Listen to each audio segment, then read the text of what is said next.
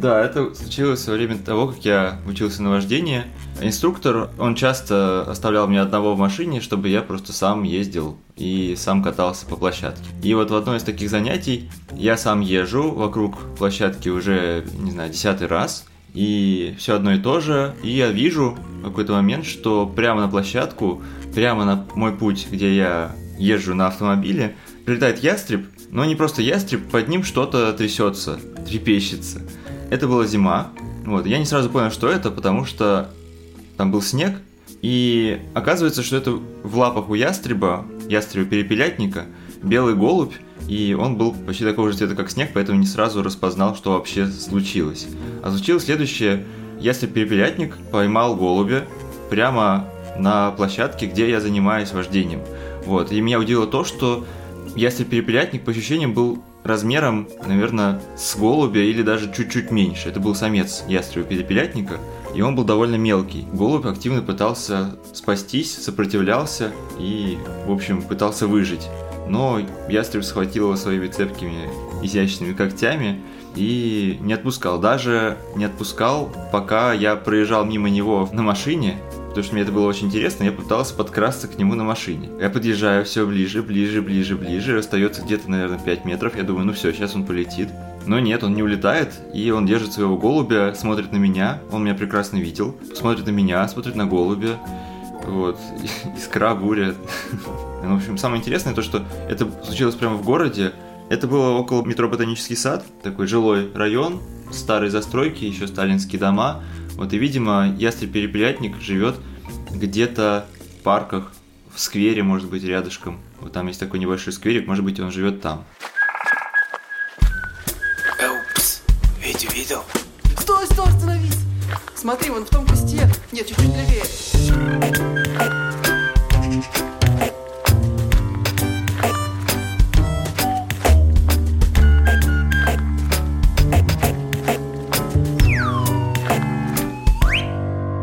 Да, вот так история.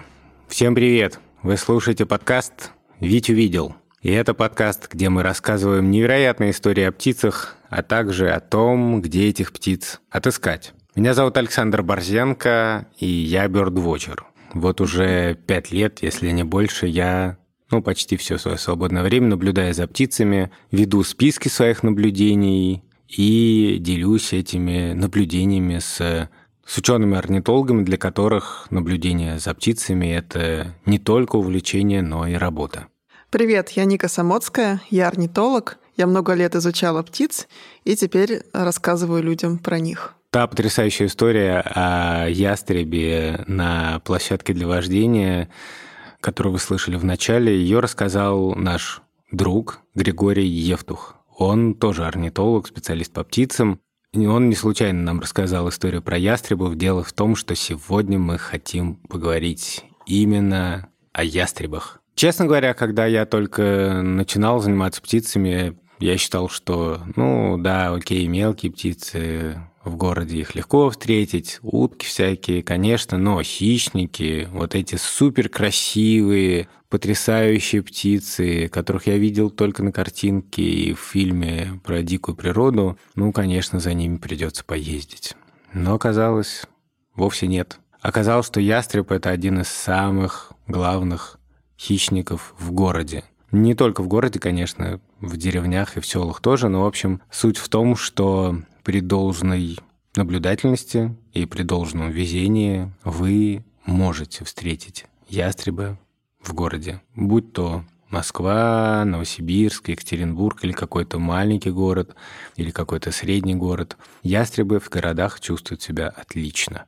Интересно, что если бы ты, скажем, наблюдал за птицами в 70-е, 80-е, ситуация была бы совсем другая, потому что в те времена что перепелятник, что тетеревятник считались птицами очень редкими, их не было в городе вообще, они считались очень чувствительными видами, которых, значит, надо охранять, они никогда не смогут заселить города, потому что вот они боятся, они не приспособлены к жизни в городе. В 2006 году, по научным данным, перепелятник отмечен как нерегулярно зимующий вид в Москве, немногочисленный на пролете зимовках. То есть даже вот вот так недавно их было не супер много. И буквально за 10-15 лет оба ястреба научились жить в городе. Они придумали интересное поведение, которое стало передаваться с поколения в поколение. И за 10-15 лет они фактически заселили, по крайней мере, Москву, но и другие города тоже. Ястребы захватывают города. Чем нас все захватывают города, это просто подкаст такой. Честно говоря, когда я впервые встретил ястреба, это было для меня супер событие,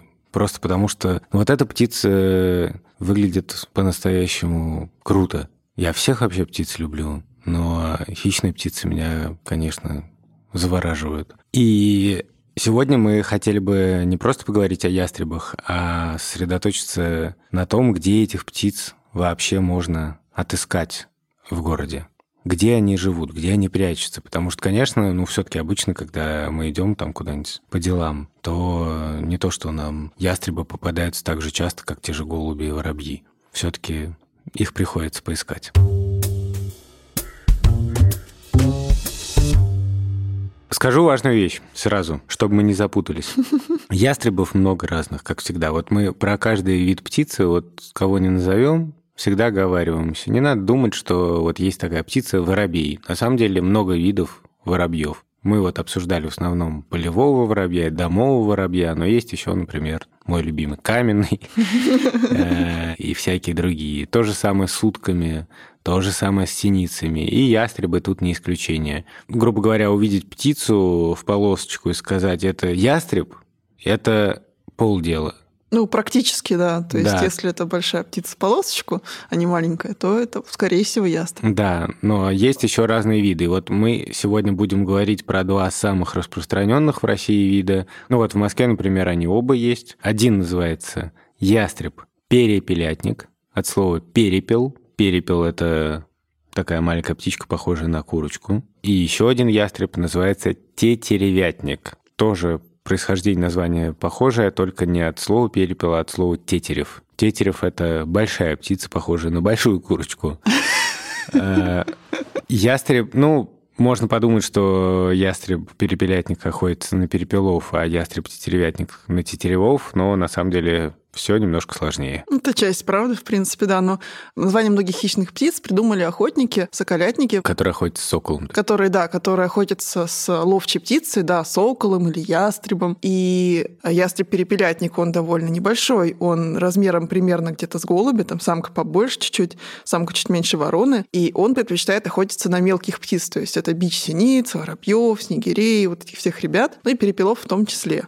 А ястреб-тетеревятник, он очень похожий на него, он тоже полосатый, но он гораздо больше, то есть это крупная птица. Самка может достигать там килограмма и даже больше в весе. И это охотники на крупную дичь, вроде как раз крупных куриных. Например, их часто использовали раньше для охоты на фазанов. Как вы поняли, мы вплотную подошли к нашей любимой рубрике «Бери блокнотик и дуй в поле».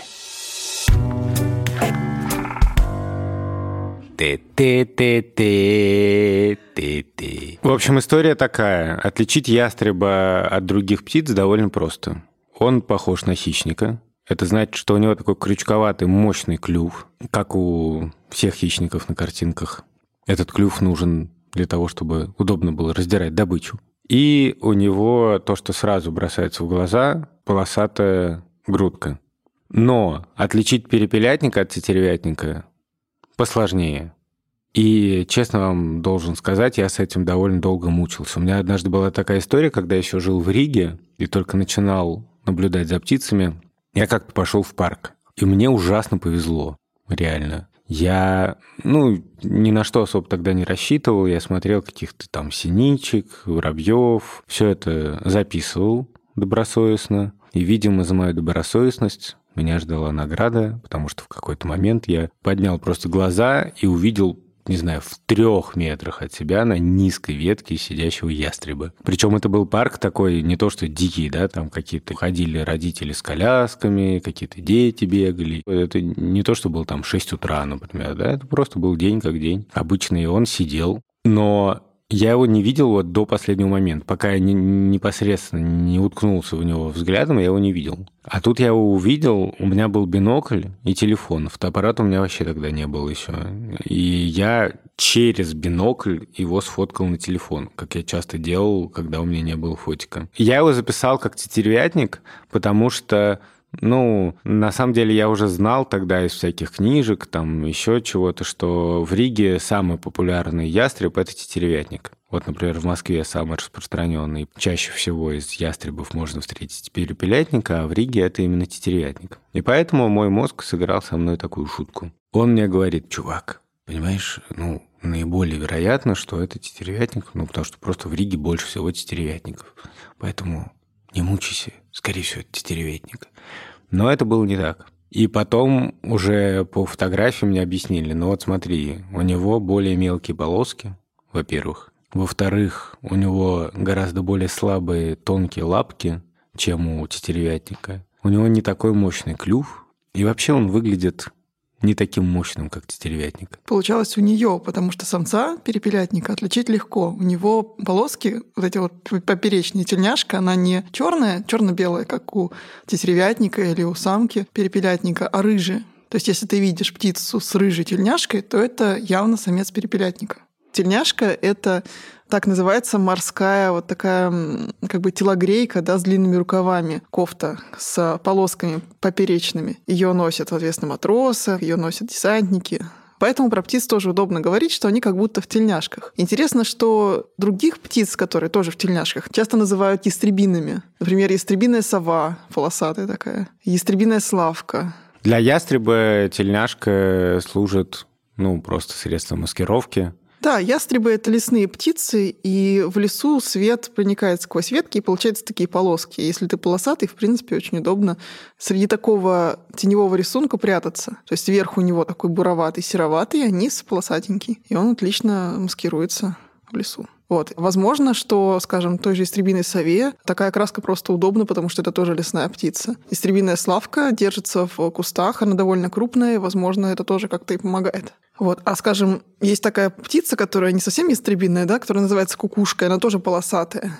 Кроме того, что, возможно, это помогает ей маскироваться, считается, что она таким образом мимикрирует ястреба, что из-за того, что кукушка похожа на ястреба, она вспугивает других птиц. Таким образом, она отгоняет, что птицы реагируют, окружающие на ястреб. А кукушке очень важно увести птицу от гнезда, чтобы можно было потом окольными путями к нему подобраться и отложить туда свое яйцо. Наше уважение кукушкам. Помните, мы говорили про уток и говорили, что у них самец и самка друг от друга отличаются. А вот, например, у, не знаю, полевых воробьев, которых мы обсуждали раньше, самец и самка ну, практически ничем не отличаются. Их на вид вообще невозможно отличить друг от друга. У перепелятника и у тетеревятника, у ястребов, у них ситуация немножко как будто посередине, потому что, ну, например, у перепелятника самец и самка довольно сильно отличаются, самец мельче, и у него не черно-белые полоски, а такие полоски с рыжиной. А самка покрупнее, и тельняшка просто черно-белые. А у тетеревятника самец и самка отличаются в основном размерами. Еще одна интересная штука про самцов и самок, что в отличие от многих других птиц, у хищных птиц часто бывает так, что самец мельче, чем самка.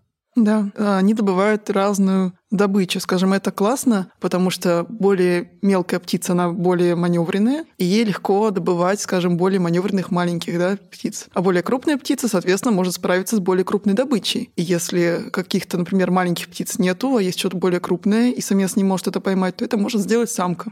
Да, это очень, действительно очень удобно, потому что если в какой-то момент не уродился орех какой-нибудь, из-за этого пропали какие-нибудь грызуны, из-за этого ястребу тяжело выкормить птенцов. Но в этот момент действительно им удобнее подстроиться, потому что самец может больше, например, добывать мелких птиц. Ну, на ястреба это не так сильно влияет. Это больше, наверное, на пустельго будет влиять, потому что ястреб не так часто грызунов ловит. Угу. Хотя мышкование в траве – это один из способов охоты новых для тех же тетеревятников, который помог им приспособиться к городской жизни. Тетеревятники дикие в лесу так особо не делают, потому что это не нужно. А в городе крыс очень много, мышей очень много, и если освоить эту нишу, это поможет выживать, потому что таких крупных э, животных типа зайцев или всяких куриных птиц в городе нет. Угу, да. Да, но когда вы, скажем, видите птицу, которая летит, скажем, высоко в небе, то размер определить сложно. Бинокль можно увидеть, если, например,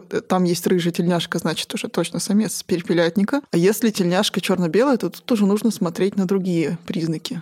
Угу. То есть тут уже стоит выбор между видами перепелятником и тетеревятником. То есть это может быть самка перепелятника или тетеревятник, самка или самец. Тоже не отличишь. Размер видно плохо. Если кратко, то можно запомнить. Если увидите летящую тельняшку, это похоже на крест, значит, это тетеревятник. Если это больше похоже на букву Т, то есть шея короткая, то это, скорее всего, перепелятник. Вообще тут самое главное не огорчаться, если не получится сразу отличить перепелятника от тетеревятника. Уже если вы увидели ястреба и поняли, что это именно ястреб, да, а не ворона, не голубь, не кто-нибудь еще, то это уже очень круто. Можно начать с этого. Можно просто записать все в блокнотик. Я видел или я видела сегодня ястреба, такое-то там число, погода была неплохая. Там-то и там-то я видел эту птицу. И это уже будет очень здорово, потому что вот я вроде давно занимаюсь птицами, ястребов довольно часто вижу, но у меня все равно с этим бывают сложности. Была, например, такая смешная история. У меня есть блог, где я пишу про птиц. И я сфоткал ястреба и написал целую историю о том, что вот это, смотрите, это тетеревятник, и вот многие люди путают, и вот, вот надо смотреть на эти признаки, на эти признаки, тогда вот вы не будете путать. И что оказалось, что я сам перепутал. Полный был позор, конечно.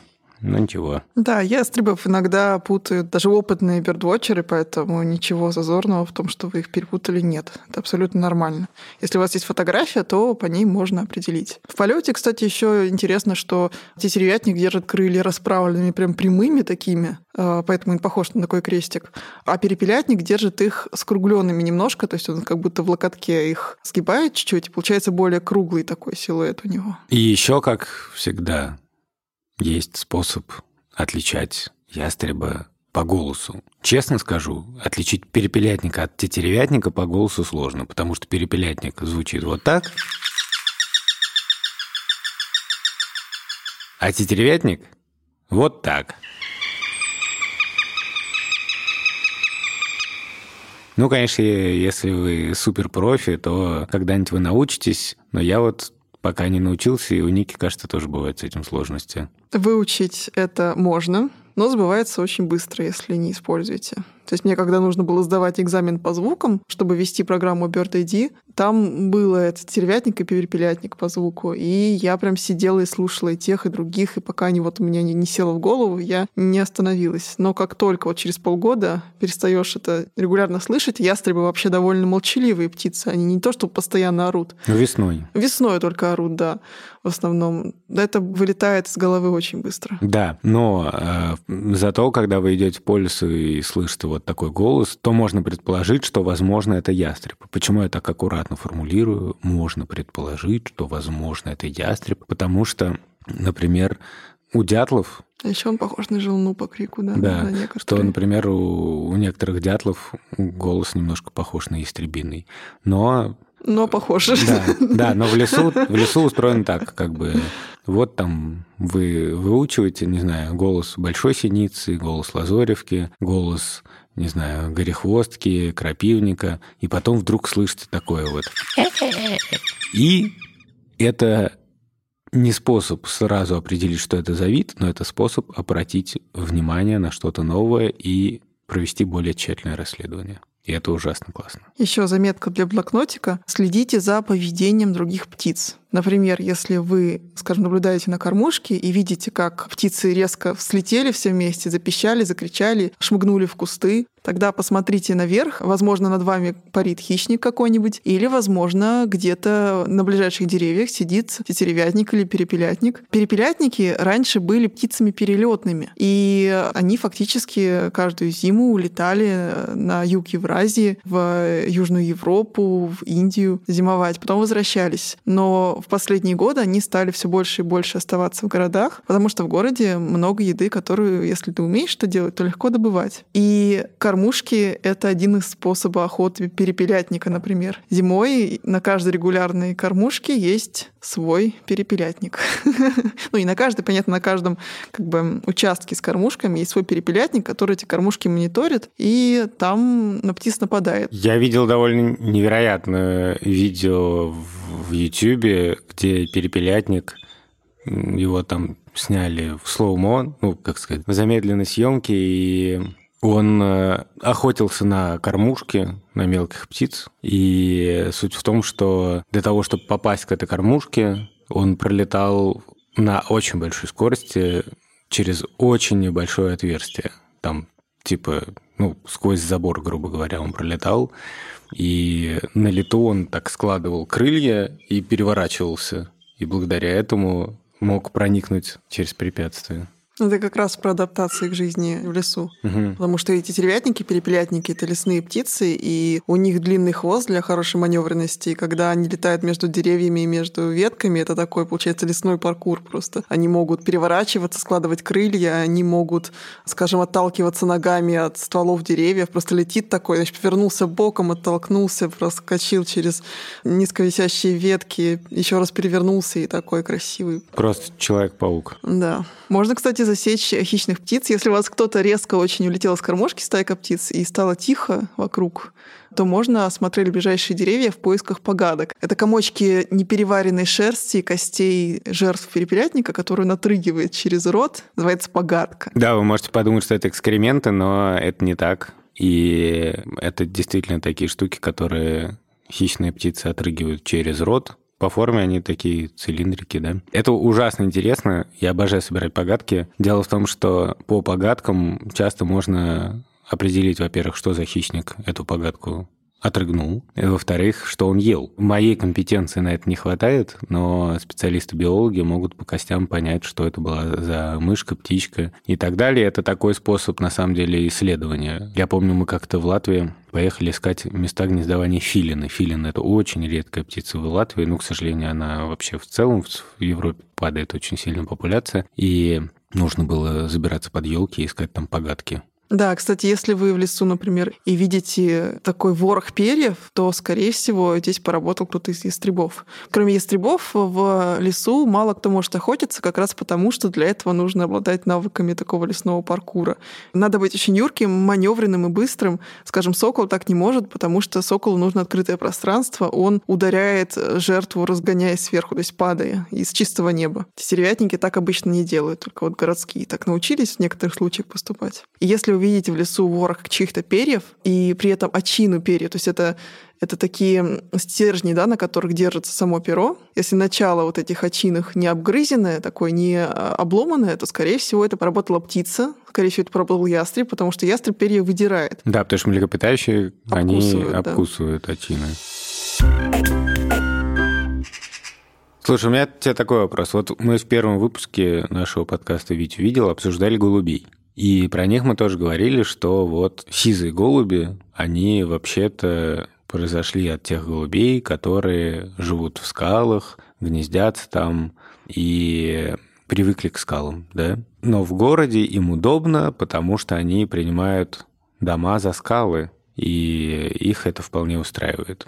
А как э, ты говоришь, что вот ястребы раньше, совсем еще недавно, можно сказать, несколько десятков всего лет назад, жили в лесу, они что, город считают тоже за большой лес, а дома за большие деревья или как? Ну, насколько я знаю, ястребы все-таки не научились гнездиться на домах, использовать человеческие постройки для гнезд. Им все равно нужны деревья высокие. То есть, если мы хотим поискать гнездящихся ястребов в городе, то нужно пойти в какой-нибудь лес или парк, где есть большие старые деревья с хорошими развилками, на которые можно положить большое, большое гнездо, потому что у них крупные довольно тяжелые гнезда. Особенно у тетеревятника. Да, да, да, особенно у тетеревятника, который там килограмм весит, да, птичка. Вот. Они освоили город в том плане, что они научились в нем находить пищу. То есть они не залетали в него почему? Потому что здесь есть было нечего. Вообще, кто такой ястреб? Ястреб — это хищная птица, которая живет в лесу.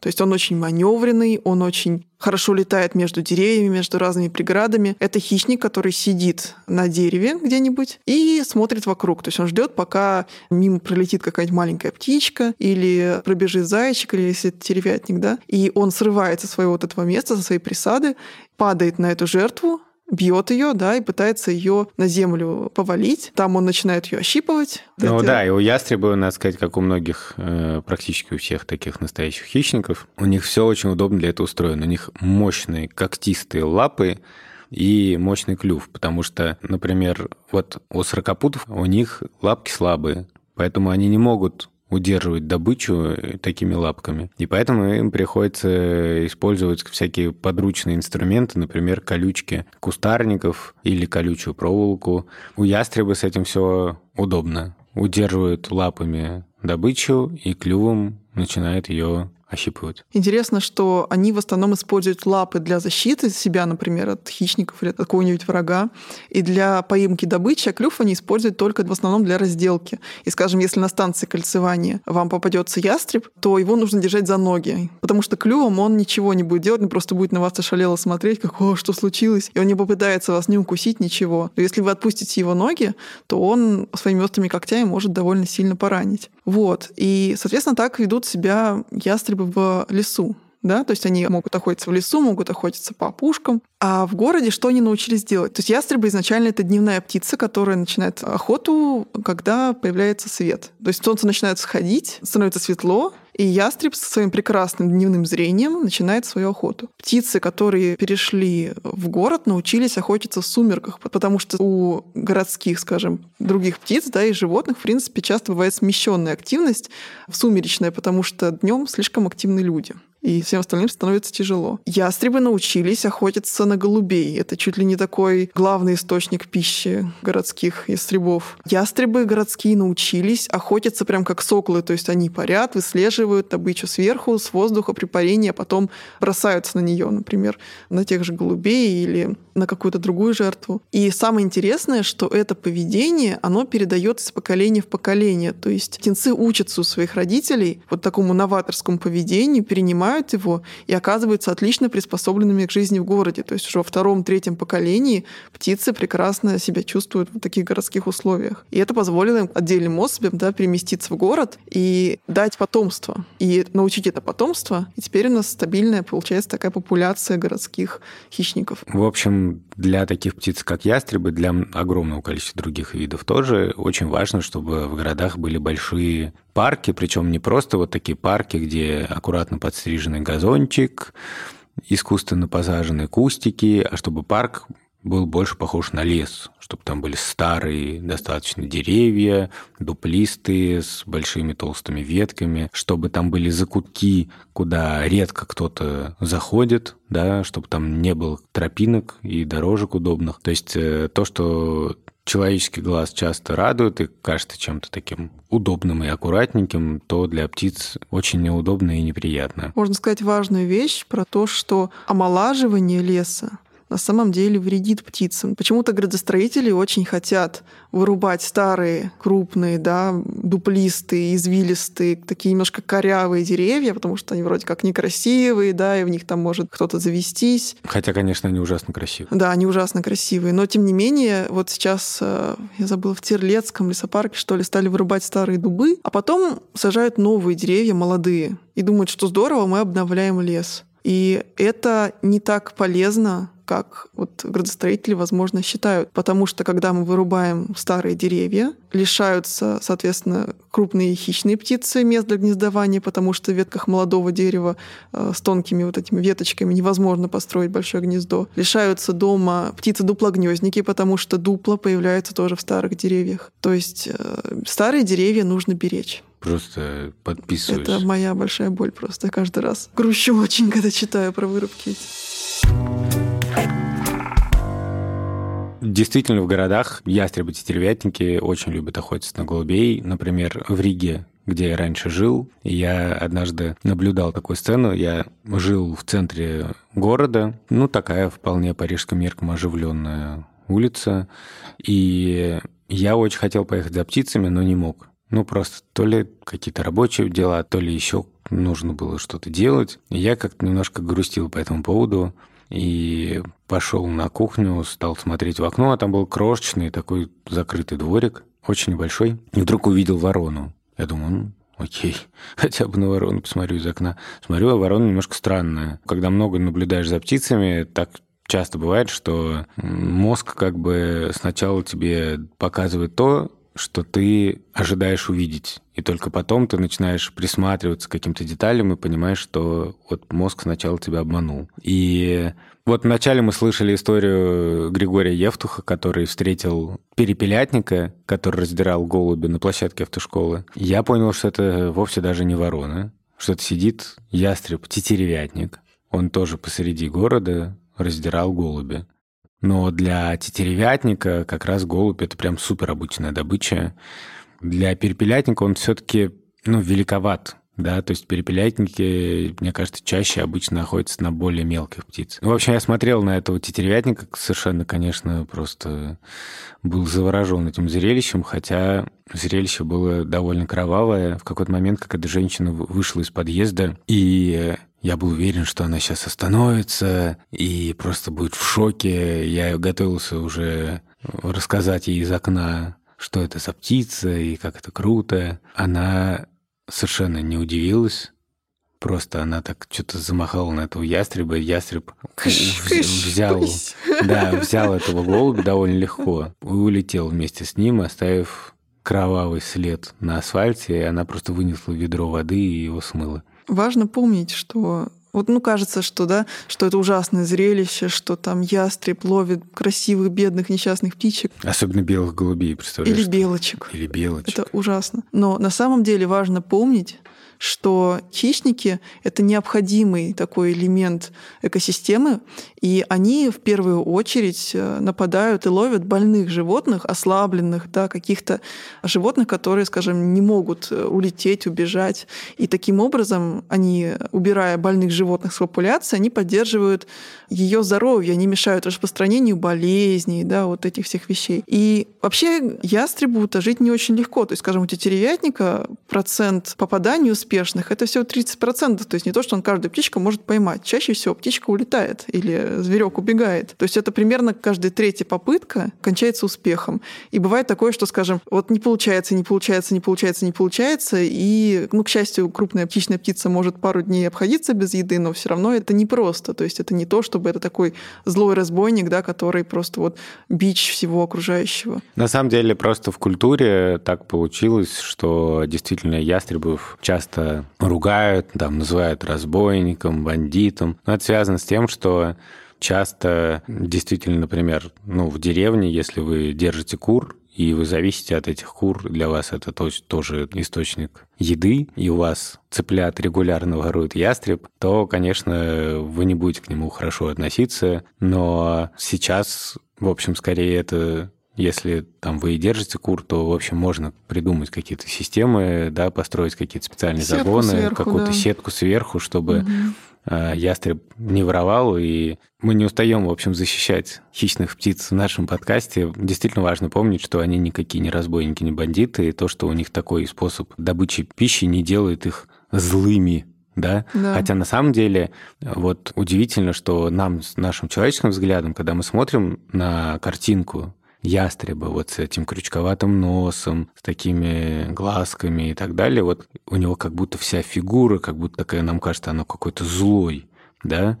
Например, э, если у тебя есть какая-нибудь спортивная команда, и ты хочешь показать, какие вы там крутые, мощные, сильные и так далее, немножко запугать соперника, то можно назваться как-нибудь там люберецкие ястребы и в качестве эмблемы выбрать тоже какую-нибудь хищную птицу, да. Но на самом деле вот чем я больше занимаюсь птицами, чем больше я смотрю за хищными птицами, в том числе за ястребами, и в том числе за ястребами в городе, тем больше я понимаю, что они нуждаются совсем не в осуждении, а в нашей защите и в нашем внимании. Например, я как-то участвовал в таком волонтерском проекте в Риге. Мы наблюдали за гнездами ястребов-тетеревятников, просто любители закрепляли за собой определенную территорию и отслеживали, насколько успешно выведет потомство ястреб. И надо сказать, что вот на моем участке все было нормально, но на соседних участках, там, где ястреб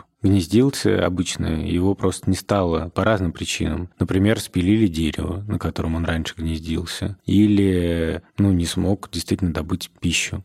А вот в Москве, например, есть э, ботанический сад большой, самый такой главный ботанический сад в Москве, и там есть и перепелятники, и тетеревятники. Причем они оба там, эти виды, гнездятся. И к сожалению, у тетеревятников, например, большие проблемы, потому что их все время докучают вороны. Вороны разоряют там их гнезда всячески, атакуют их, не дают охотиться. И с другой стороны, это тоже не означает, да, что вороны какие-то плохие. Ну просто вот в природе так все немножко сложно устроено, и когда начинает казаться, что кто-то агрессор, то почти всегда на это можно посмотреть с другой стороны, и окажется, что это вовсе не агрессор, а наоборот жертва, которой нужно как-то помочь. Ну, чаще всего хищных птиц не любят люди, которые живут за городом, у которых есть, например, ферма, птицефабрика, или, скажем, если у них есть пасека, то они не любят чурок золотистых, да? Да, да, да. Вот, вот такие вещи. Хотя, казалось бы, смотреть на золотистую чурку вообще невозможно, как можно не любить эту птицу. Да, они такие милые.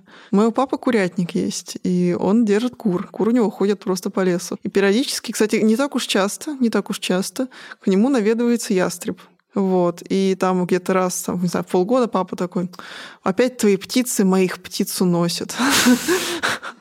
Но он не то, чтобы он не... У него есть ружье, но он использует только, чтобы пугать, допустим. Он видит, там, ворона что-то нехорошее делает, он машет этим ружьем, размахивает, он не стреляет птиц. Не, повторяйте это дома. Да, вот. Но вообще-то куры, да, они тоже, если они на свободном выгуле, они не лыком шиты-то, они тоже прекрасно мониторят, кто там где. И они спокойно могут убежать, тем более, если на территории ваших кур есть места, куда можно спрятаться и юркнуть, то это вполне себе защита от ястреба. Какие-нибудь ящики, какие-нибудь крыши, домики.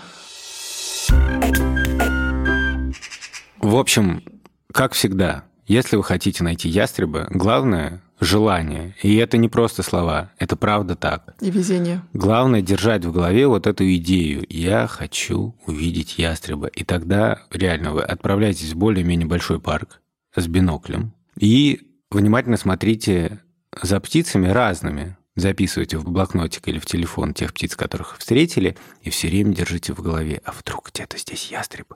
И тогда сразу, как Ника уже говорила, да, поведение мелких птиц вам может подсказать. Если вы вдруг увидите, что синицы фурчат э, тревожно, или вдруг э, птицы очень весело шумели, а, и внезапно все затихли. Ну или просто вы увидите в воздухе птицу, которая парит, да, или увидите на ветке птицу в тельняшке, то вы обязательно найдете ястреба, а перепелятник это или тетеревятник, ну, если определите, здорово. Если нет, ничего страшного. Главное не забывать написать об этом нам. Теперь нам легко написать, если у вас есть Телеграм. Если нет Телеграма, его всегда можно скачать. И в поиске написать «Витю видел», и тогда вы легко найдете наш бот.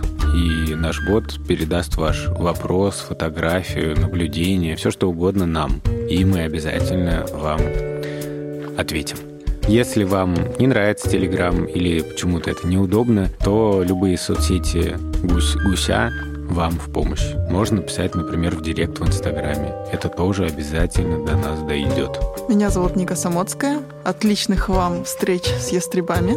Пока. Меня зовут Александр Барсенко, и я хотел бы поблагодарить не только Нику, но и тех, кто помогает нам делать этот подкаст. Это наш редактор Сережа Дмитриев, фактчекер Полина Семенова, расшифровщик Кирилл Гликман, выпускающий редактор Анна Шур и звукорежиссер Дима Будничев. Музыку написала Кира Вайнштейн, обложку нарисовала Вера Хохлова. Спасибо им за это и, конечно, спасибо вам, что слушаете.